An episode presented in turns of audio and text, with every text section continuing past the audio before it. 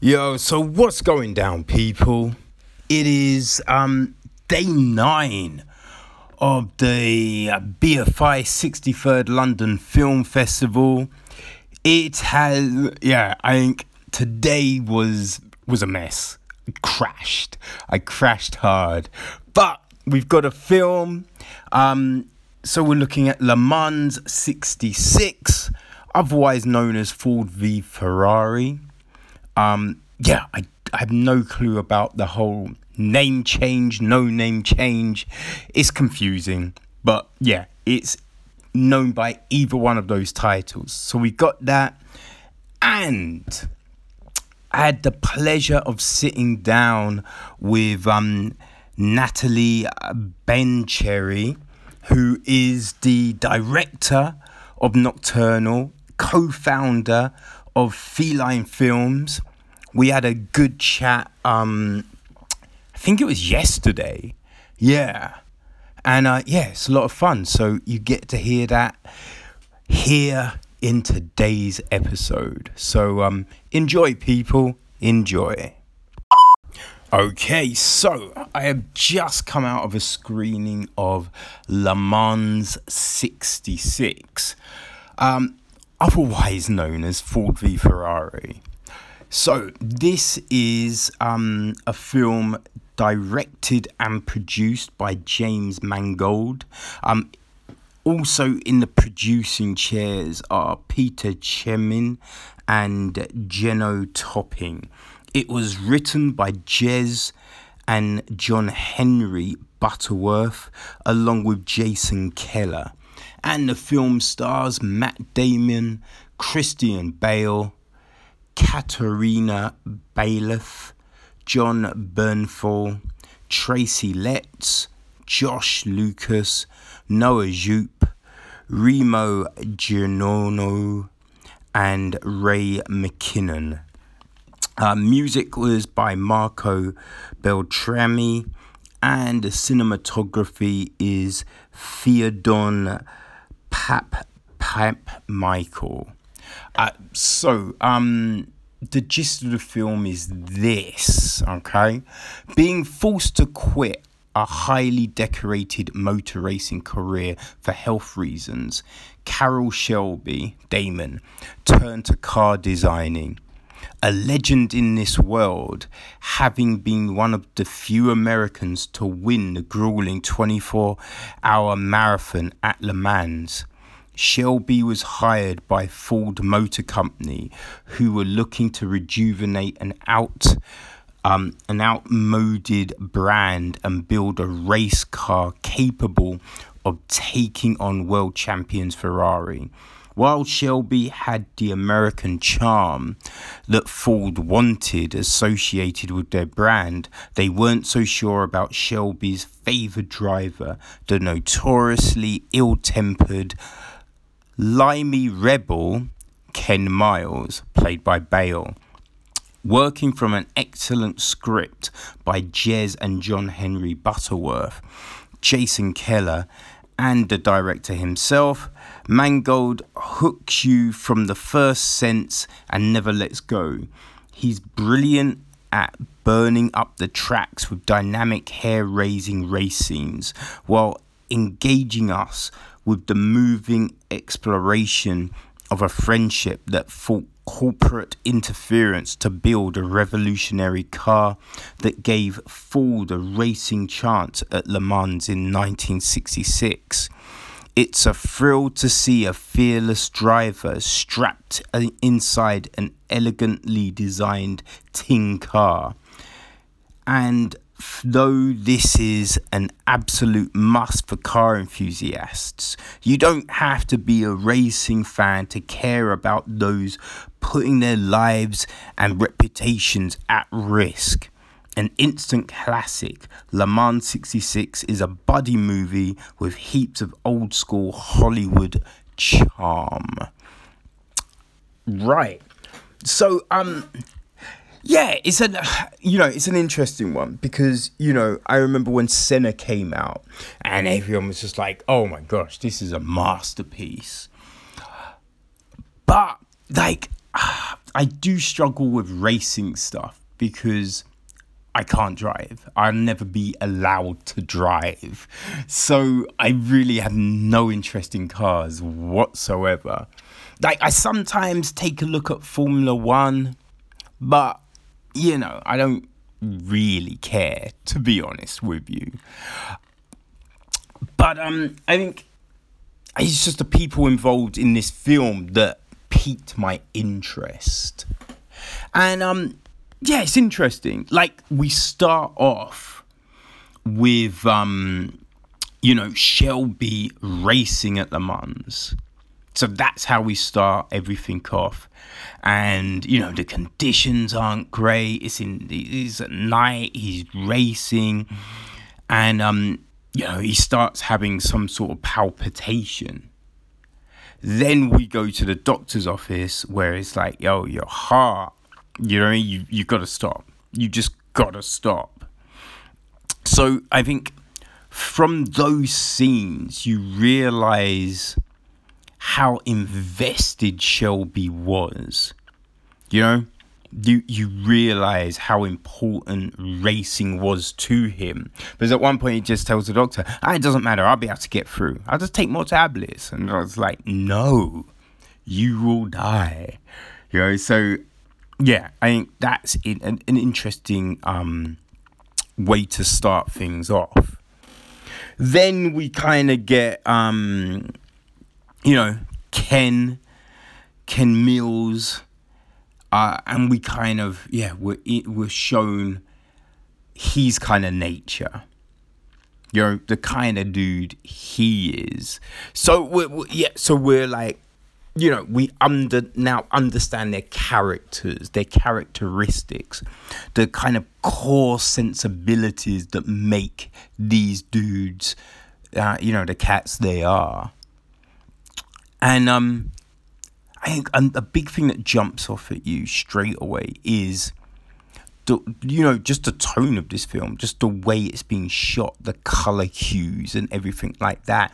It really does feel like an old school flick. You know, it really has that kind of vibe to it. You know, that kind of sensibility, which is, yeah. You know, I mean, that definitely works. I mean, you know, just, you know, trying to think of it shot with, um, you know, looking the way a lot of new films do. You just think, hmm, yeah, I don't think that would have worked. So, uh, yeah, that was definitely a good, um, a good call. And it's, you know, it, it is interesting. Seeing all all the stuff that's going on, like the negotiations between Ford and Ferrari, like all of that stuff. That, like, it's interesting because you're like, oh, so that's what happened. There's the animosity. Okay, right, I understand. Um, but you're. I wasn't really, yeah, I was interested. Yeah, I wanted to know what happened, but I wasn't kind of invested. I wasn't like pulled into the film. Now, it's not until I think Daytona, like the Daytona race, that you, you know, you're suddenly like, ooh, okay, I'm in it now. Yeah, I'm in this. And I think the thing that did it, like the biggest thing that drags you into the film, was um the racing scenes, the and and the way it's shot, the way they're shot, the way the camera moves around the track, the way you get pulled in to like the wheels and the hubcaps, and then, you know, the acceleration, and like, you know, some shots are kind of looking up and some are like f- uh, along the side of the car, uh, you know, some inside the car. So you really get this sense of speed, especially in like the overtaking manoeuvres, like the changing of the gears, all of that, all of that is captured so well. You know, you're you're really in it, and so I think, yo, that race, you just felt it. You felt the energy. You felt the um, yeah, the importance of it all, because it was an important race. But you know, it's just like, okay, yeah, fine. But when you feel like you're in the car, it really kind of resonates even more with you. So I thought that was great. Then it's back to just the film, and it's just like, okay, yeah, yeah, yeah, yeah, yeah. That's cool. Yeah, I'm cool. But then back in it with Le Mans. So I thought that was great. You know, I think without those racing bits, it's an interesting film, you know, just that. But yeah, with the way the races are shot, you really, that helped bring it to life for me. I would say um, Damon is very good as um, Carroll Shelby. I think you definitely, I think you understand the connection between him and Bale. You know, you understand their relationship, and although they don't always agree, that they they've got each other's backs. You kind of get that. Um, Bale is very good. The accent is slightly jarring. It is a bit like, you do kind of feel it's like, you know, kind of Van Dyke-y. That, that that's like, yeah, I, one of the biggest things. You're just like, oh no, yeah, uh, it's, it's definitely a little Van Dyke-y, which is funny because he's English. You know, he's English, but the English accent is jarring as hell. Which I don't know. I don't know if is actually jarring, or just the fact that we kind of usually hear an American accent of sorts, you know, coming out of his mouth. So then to suddenly flip to English, it's just like, huh, that doesn't seem right. But I just think it's, I do think it is more the jarring than that. You know, um, but it's fine. But the, his acting as a whole is just really very good. You you do get the sense of this guy who just loves racing, but you know, he loves his family, and he will do what's needed for them.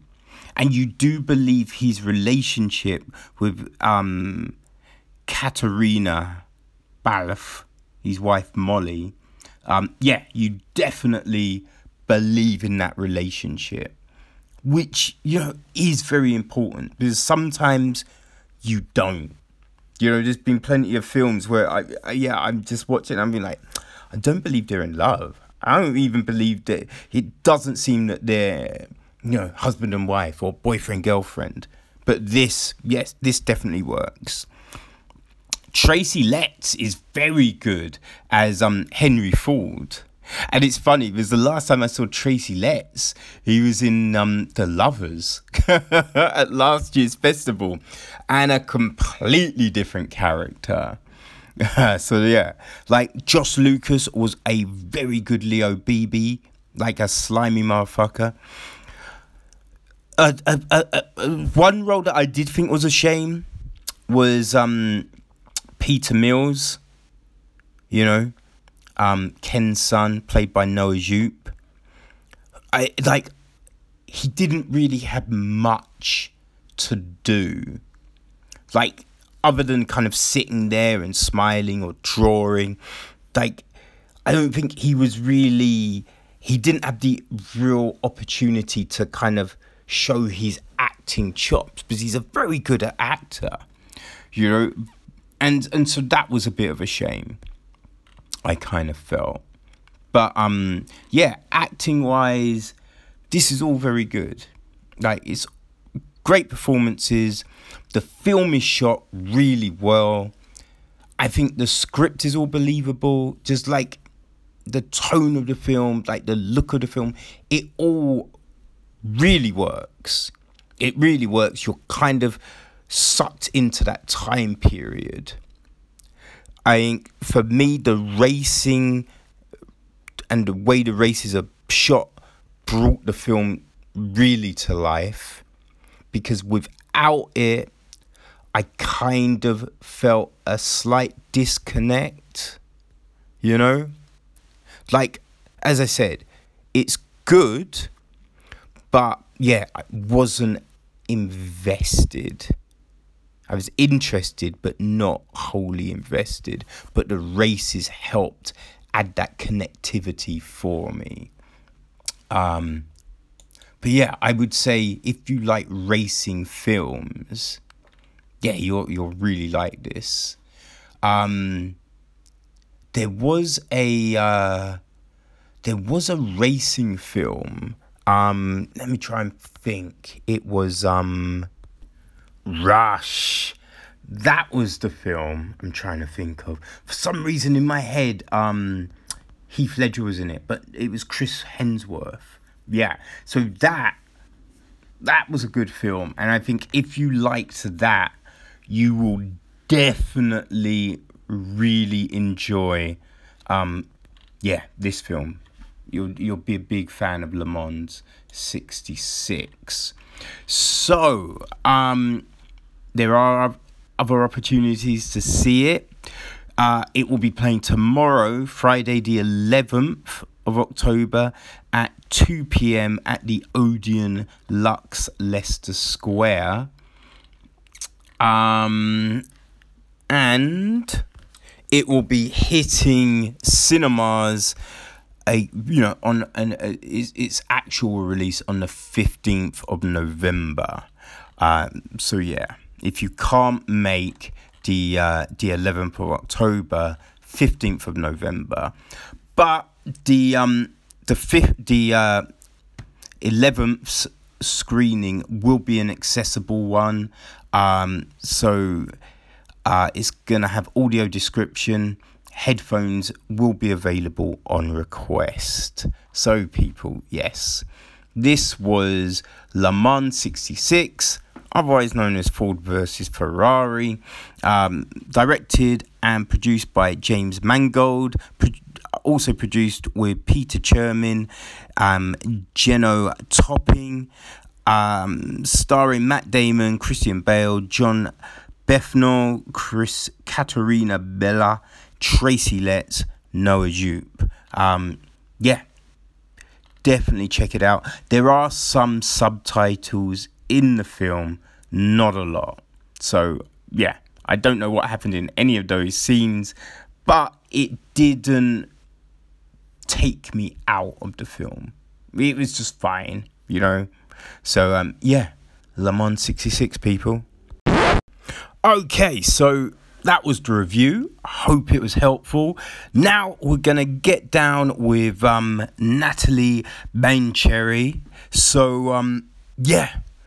You know, enjoy it, people. Um, it was a, a, a real interesting conversation, and it, it kind of ironed out just a couple of the things that I wondered about about the film. So, um, yeah, it was a lot of fun.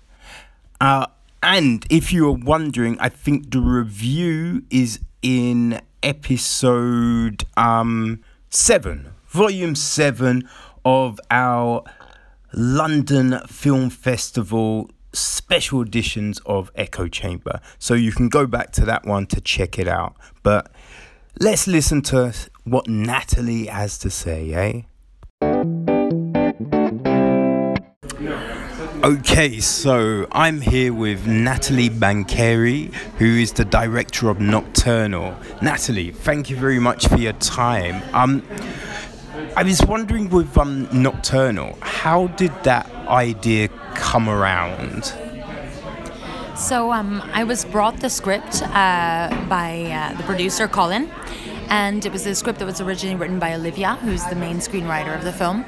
And she had been developing it for a number of years, and I remember I was um, it, I was in Berlin actually at the festival, and I kind of I didn't know Colin. He'd seen my short films and was interviewing directors for the role, and really liked my work. And I kind of I read the sort of log line, let's say, of, of what the, the film was, and I just finished rereading Lolita, uh, the oh, na- yeah, yeah. the Nabokov uh, book, which I love.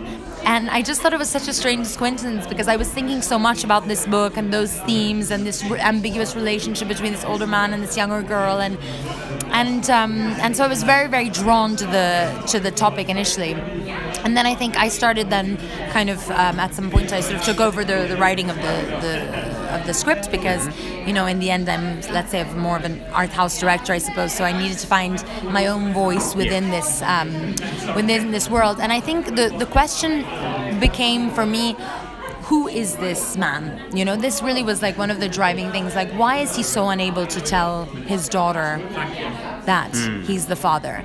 And I think like the kind of examination of that question and his um, character actually shaped how kind of the script developed, and also how how I wanted to film it. So initially the script was a bit more, let's say it had slightly more thriller-ish elements, and the reveal was... Um, It was done through kind of like, we discovered he was the father much like at the end, pretty much, and kind of through bits of evidence. Um, while I realized that what interested me the most was not so much what the quest was, whether he was the father or not, or a creep or a, you know, pedophile, but why he was behaving like this too. And so kind of a, a, a big decision for me was to reveal that he was the father. Let's say, I think you understand it around twenty, thirty minutes now in the film. That's where it's supposed, how it should be. I don't know how, how it reads with the audience. And, um, and basically, so that then you, the tension at first is yes, like, you know, what's happening between these two characters, and then it becomes, how, what is he gonna do, you know, like, does he have a sexual interest in her? Does he, it seems like he wants to tell her, but why can't he? Mm. And if he has these obstacles, why does he have these obstacles? Yeah. Like, what is the vulnerability as a man, as a human being, that impedes him from facing this?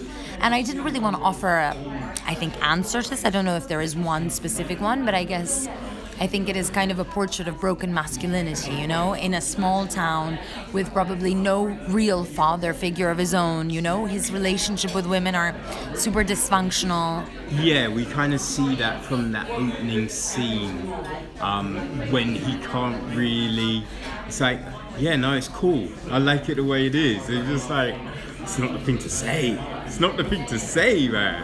Yeah, so I think you, yeah, we kind of got the, um, he's bad with communications in that situation. So yeah, it was kind of be like, all right, what are, why, why can't he do this? Why can't he broach that thing with her? So that was interesting. I think it like it was a big challenge also, because of course, you know, you're told like in scripts and in films, like you need real obstacles, you know, and I don't necessarily believe that those obstacles are always so literal, you know, like mm. most often, of course, they're inside of, uh, inside of ourselves, you know, and so in his case, there was nothing, yes, of course, there's slightly this social class element, you know, he feels very inadequate, he feels like a failure, yes, but, you know, I think the, the, the big issues were also, are, for him, a, a huge fear of responsibility, you know, that he has, like, does he even want to be a father, you know, what does that mean, and and so I think what for me was always like also a concern, like will it will I pull it off, is is will we understand him enough, even though there's nothing really tangible to sort of show why he can't tell her, you know, will it be just a frustrating experience, or will we kind of embrace this character and kind of start questioning it and giving answers to ourselves? So yeah, I mean, I think that's one of the most important things for me of the film, that I really hope people sort of take away those thoughts and they don't just read it as like, you know, there's this tension throughout the film, but I wouldn't want it to just be about that, you know, I would want it to yeah. be sort of something slightly more, I guess, with an, like a question mark behind it. Yeah, no, no, I, I think we do kind of pick that up, but also it seems that Laurie has difficulties. Like, she doesn't really seem to have any real friends. There's the one older girl she's hanging out with, but no one really else. And we kind of get clues that she was either in a relationship that ended or as an infatuation that everyone found out about. But there's like, yeah, it's like she's trying to find something, and because you don't actually think that she loves Pete, but it's just like Pete is there, so well, we should do this, right? That's what you do in this situation. It seemed more like that than, oh, I really love this guy. Like, is that the kind of intention you wanted? Completely, actually, like completely, because for me, they're very lonely, those two characters, you know, and she's lonely. Hers, I suppose, like, uh, you know, she's at that, of course, she's a teenager and it's difficult. She's moved back to this place, as you say, not many friends, da da da, like, you know, there's this Danny kind of what what was going on there. She had this little thing. She kind of still likes him, but but I mean, I guess they're less, you know, it's their. I'm not saying they're less. Um, uh, they're not less big problems, but they're less permanent than Pete's in a way, because yeah. she's just at that stage of her life. Yeah. But she is lonely, you know, and um, and something that also I always thought of, that it was kind of, I guess the the what united them is that they are both sort of outcast in some way, both feeling very lonely, and they both think that seduction is somehow the tool to dispel this loneliness, and to and, and they and it's the only instrument that they have at their disposal, because, you know, Laurie being a teenager, you know, it's like such a sexualized environment, and this, as you say, like it feels like he's just there, that's mm. what you're supposed to do. And I do think, you know, she likes him, she kind of does become infatuated with him, but again, it's like, why, you know, yeah. really, it's just, and with him, of course, he's not seducing her, but at the same time, it's kind of all he's ever known is like, to be around women is to sort of kind of, you know, he's quite popular with the ladies, Cosmo's a handsome man, like you buy it, you know, and I think he just uses that pattern even though it's with his daughter. So yeah, this this thing of um, of just them being kind of like uh, united by this unfortunate choice of kind of using seduction as a, as a way to get rid of their own loneliness, um, I always found very interesting, in fact, um, about that dynamic. Yeah, because he doesn't try and make it work with Jean. Like, that's not even a fault. It's not like, oh, she's back. Oh, and I've got a daughter. Well, I'll, I'll try and talk to Jean and I'll introduce myself to my daughter. And it, th- there's none of that. It's just, oh, do you want a cigarette? Or, and these fumbled attempts to try and talk to Laurie, which are just, yeah, a bit weird. I mean, In in some way, there's parts of it that reminded me of a film called Copenhagen. Did you ever see that? I haven't. No, I haven't seen it, but should I watch it? Oh, yeah, it's a really good film. I saw it on Netflix uh, a, a couple of years back, so I don't know if it's still on there or that. I think it came out in twenty fourteen. I think it was that, but it's a really good film. It's an interesting film. In, because in that one, there is ambiguity around a lot that's going on, and so in your film we don't get a this is Laurie, her situation is this, this is Pete, his situation is this. Like, was was that kind of the the, the fault all the way to not give too much away on the characters and where they are, and just try and let the audience kind of just find that empathy in them, you know what I mean? Because we've all been in Laurie's situation of like, ah, oh, who who do I like? How do I initiate? How do I find my way in all of this? And, and I'm sure there's been people in a Pete situation. So it was just like, if I don't put too much labelling on them, people can find their own way in to relate with them. Yeah, yeah, I think so. I think um, probably like in general as a as a filmmaker, my tastes are are mostly for films that have very little kind of exposition in general, and that you do sort of jump into into those characters.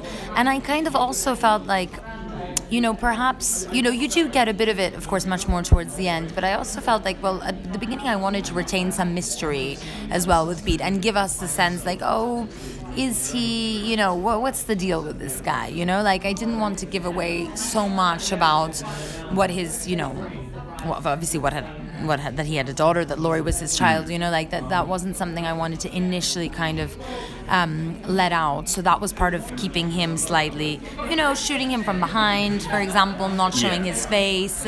Those were all very premeditated choices in terms of also because Cosmo's very expressive, and his, his I think he can, he he brought an enormous vulnerability to Pete, uh, which I love, um, and I think it was like really like something that he as an actor just brought with him. He's such a method actor. He had this sort of sense of how he wanted to be Pete very much, but I knew that if I shot so much of him, you would be able to already tell the way he looks at her from the very beginning that this is not, there's no danger here, you know, this guy's good, like yes. he's so so a bit of it was um was to try and kind of preserve that. And with Laurie I tried to give a little bit more context, you know, in terms of that she had just, she was new, and you know, just so that it didn't feel completely random that she would start meeting him. But um but yeah, I guess like I thought it's such a slight story that I felt like it was more interesting to watch them kind of unfold and then gather those things as you went, because kind of I think if you explain too much there would be very little film in it in the end. Do you know what I mean? Yeah, yeah. Yes, because I think at first when you, when they're together you do fear. I, I was but it's just like, oh no, I don't know if I can watch him kissing her. This this could be weird. This could be very weird. But then you get to a point where you're like, oh no, I don't think there is anything sexual on his point of view. So what is this? And then I think it was a little bit before I did kind of think, oh, I think he might be her. Ah, so there was that. But I did wonder what was the decision for her to finally get in the car. Because, you know, at first she's a bit like, oh, what are you? No, you're like, you're too old. I'm not hanging with you. And then it was suddenly she's in the car. So did you, was there ever a, a, a sequence shot that explained that? Or were you just from the beginning like, we don't need to do that? Look, um, I think for me, uh, the motivation, like her motivation is mostly, you know, Danny appears at the court and he's like, and she hears that he's going to this club, right? So it's not like, obviously she doesn't, she's not as sort of quick on her feet as to think in that moment, oh, I'm going to get in the car with this guy. But as things kind of unravel, she has this burning disappointment that, you know, Danny and Ruby have this going on, blah, blah. He's, she knows that he's going to be there. Those guys are taking the piss, piss out of her, and they're like, oh, you're getting yourself a boyfriend, which, even though, like, what's such a lame kind of diss, mm. I think it actually triggers something in her, which is like, well, actually, you know, I mean, he, he is a bit of a creep, but he's he's kind of funny, you know, as well. He makes the joke about the hydrochloric acid. Like, he's yeah. not just weirdo. He's kind of has something. So I think for me, it's like a little bit the ensemble of those things. Again, he asks, he invites her out, but he does it in a less slightly creepy way. It's broad daylight as opposed to night. And, yeah, yeah. You know, and I think, so I think she's like, you know what, I'm going to get a lift. It's that kind of like impulsive teenage kind of feeling, like, um, but then when she's in the car, for me, it should be suddenly she's like, oh God, you know, like, yeah. what have I done? Where are yeah, we yeah, going, yeah. you know? Yes. Um, so yeah, it's, I think like she feels so safe in that context of the school, the girls are there, he's there, he's funny, da da. It feels like an, okay, it's gonna be mm. fine. And then it's a bit like, uh, you know, I could imagine that if you shot her, which we never did. We we shot the film in seventeen days, so like everything that we shot is in the film. Uh, really, like almost every single thing. Um, but I would imagine that like if she's getting into that car, she would be a bit like, you know, you would feel this kind of, oh, but you know, probably they they meet in front of the arcade. So again, there's people, there's this is fine, and then suddenly they're driving out to the city, and it's like ah, you know. Yeah, when you start to ponder, did I make the right choice. Kevin, I'm so sorry. Yeah, so, yes, that makes sense. And especially, I think when you're younger, you're a bit more reckless. You're like, eh, nothing can touch me, so I'm just going to do this. Now, um...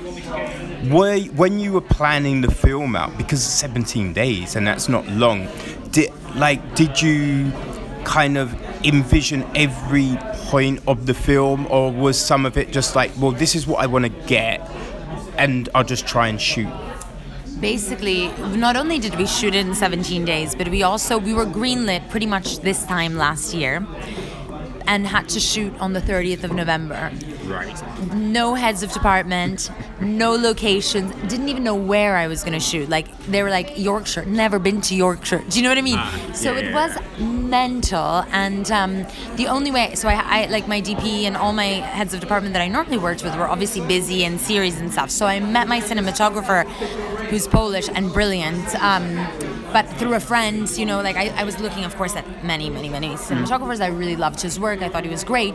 But we, we kind of met and started working together, like, literally, like, full on, like, boom, you know, uh, three weeks before shooting. So the way we dealt with this, the only way to do it was basically plan everything. We shot the whole film on his phone before shooting. Yeah. And blocked almost everything. The only scene that we left to more improvisation was the reveal scene where where yeah, they're on yeah. drugs and stuff, because that was really important to me to give some freedom. But otherwise, we just did it super precise. It was the only way through, you know? So, yeah. Okay, that makes sense. And do you have a release date? Uh, I don't think we do yet. I'm not sure. I should probably know this, but we'll have to ask the producers. I'll text them later and, and let you know. No clue, in fact. No worries. Um, so is there a way people can follow you and keep track of, you know, all that you're doing, so they know when this will be coming out? Yes, absolutely. Well, I'm on, I'm on uh, Instagram, Natalie Biancheri. I also have a production company called Feline Films in Ireland. Um, we have a film. My next film is going to be shooting next year. So, so yes, I think, I guess maybe Instagram, Twitter. I've just signed up to Twitter, so don't even know how to work it. But, but maybe that will be my next tool as well. So, yeah. Okay, that's great. Yeah, we'll, we'll put that information in the um, in the notes for people. Um, it's been really great talking to you, and I, I do think there is that kind of ambiguity, that mystery, that kind of, you know, in the film. So it'll be very interesting to see what you do next. Thank you so much. Thank you. It's been really fun talking to you, and thanks, uh, thanks for the interview. No worries. Thank you.